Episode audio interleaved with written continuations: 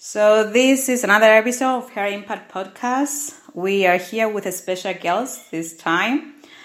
He, his name is Oluf, and he's an oncologist doctor doing research also. But uh, I want to give the floor to him so he can introduce fully his names and his occupation. Oluf, welcome. Can you? Thank you. Thank you for being here. Can you tell us uh, specifically your expertise, please? Yeah, thank you for inviting me to, to, to talk about this. Um, I am a clinical oncologist and I have uh, worked uh, with patients for more than 25 uh, years. And um, uh, I also do research. Uh, I am actually now um, doing research in uh, two at two universities, the NTNU, which is the Norwegian University of Science and Technology in Trondheim, uh, and at the Aalborg uh, University Hospital in Denmark. And also, I'm a clinician at a small, quite small uh, oncology clinic called in a hospital named Levanger, Sykehus Levanger. Um, so I have a 50-50 position uh, of clinic, clinic and uh, research. And my name is uh, Oluf Dimitri Røe. I have to say my full name because it's a mixture of Norwegian and Greek. So um, uh, we could have done this interview in Greek as well, but let's do it in English today. Yeah, that's why I didn't tell your name. You are better to tell yourself. It's a bit difficult for me. So you are in Norway, let's say, a doctor and a researcher, also having a position in uh, Denmark. So uh, uh, you are dealing with lung diseases, let's say, right? Is that what you are focusing on your research or your clinic? My research is mainly on thoracic uh, cancers like mesothelioma and lung cancer. But in my clinic, uh, I work with many types of cancer. And this is diseases you find out where they came from, what the the the source of people getting sick. Is it that your research uh, focusing? Okay, so um, uh, there are there are two two main parts of, of my research. The one is uh, the epidemiological part to um, connect asbestos to lung cancer and mesothelioma and environmental asbestos exposure, which has been an interest the, the last years. And the other part of uh, the research is uh, to find biomarkers in the blood uh, so that we can find the cancer much earlier so that you can get cured uh, without chemotherapy and uh, other therapies. So so this these two two parts uh, are the main main um, research focus for since 2004. Regarding asbestos, you said uh, have you de- is only in Norway your research or in other parts of the world regarding asbestos? Well, asbestos has been used all over the world for many decades, but uh, it it was stopped in mo- in uh, most Europe in the 80s and 90s. Um, but uh, because the the use of asbestos uh, makes disease uh, many many years later, maybe 50, 60 years later, you get the cancer.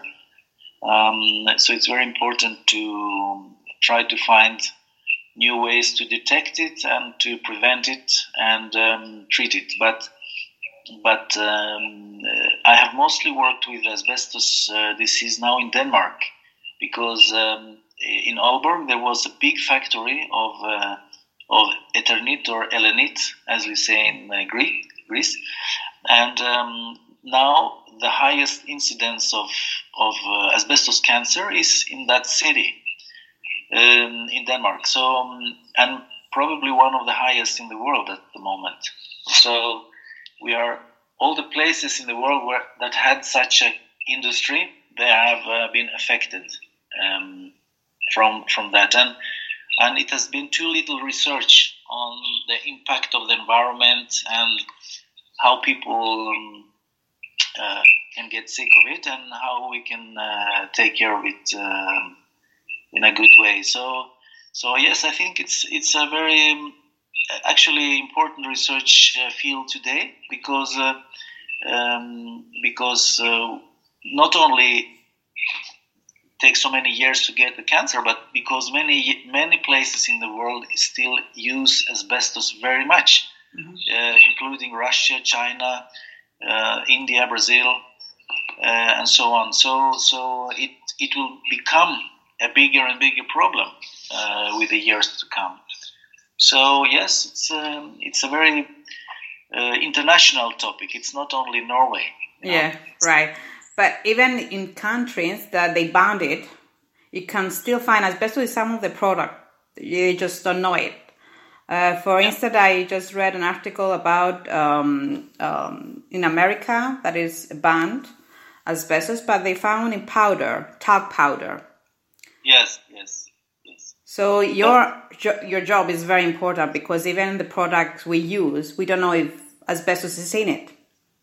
Yes, it's true, and um, and uh, you know all the people that work uh, with the construction and the rehabilitation of old houses yeah. and um, uh, plumbing and electricians. They go into houses that were built in the 60s, 70s, 80s, 90s, even, which has a lot of asbestos products, and uh, they can get sick from their work. Mm-hmm. So yes, it is. Uh, it, the, the knowledge is a little bit low about asbestos in these days. We need to refresh the knowledge and uh, to make the awareness more more high on this. So that's this po- podcast is very important there because now you are you're uh, giving awareness to people to protect themselves.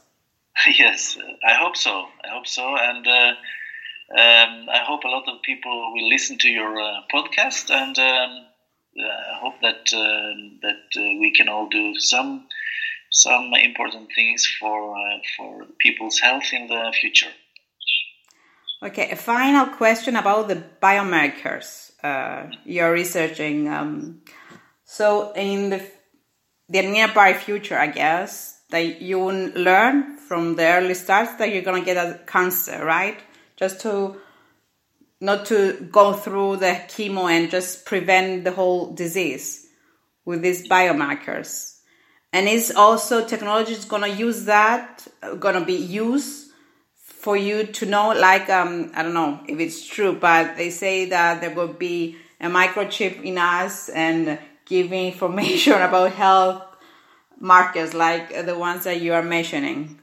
Yeah, well, I don't know, don't know about the, the microchip, but I, I, think that we are uh, going towards um, uh, towards more and more uh, blood tests or biological tests for mm-hmm. Uh, for uh, knowing about our health and about uh, if we are we are in the process of having a disease for early detection, not only cancer but other diseases as well as diabetes and, and so on.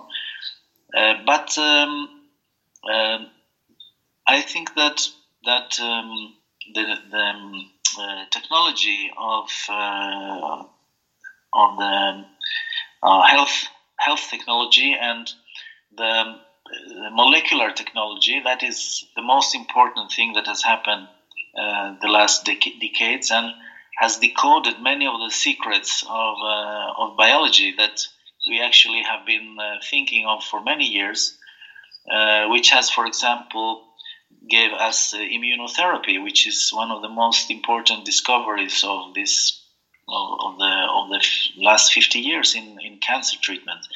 So without technology, molecular technology, this could not be uh, discovered. And, um, and, so now we can actually uh, test. We have tested um, thousands of uh, compounds in in 100 microliter of serum from from persons here in um, in our project, and we found uh, very interesting uh, things about about um, predicting cancer. So we haven't published these uh, things yet, but we are we are well on our on our road to to actually um, uh, write about it and and and validate the results, which is very important, of course.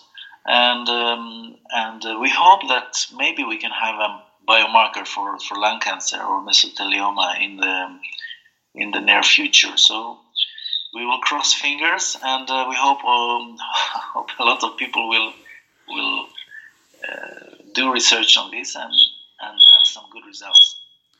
Okay, thank you so much for being here today.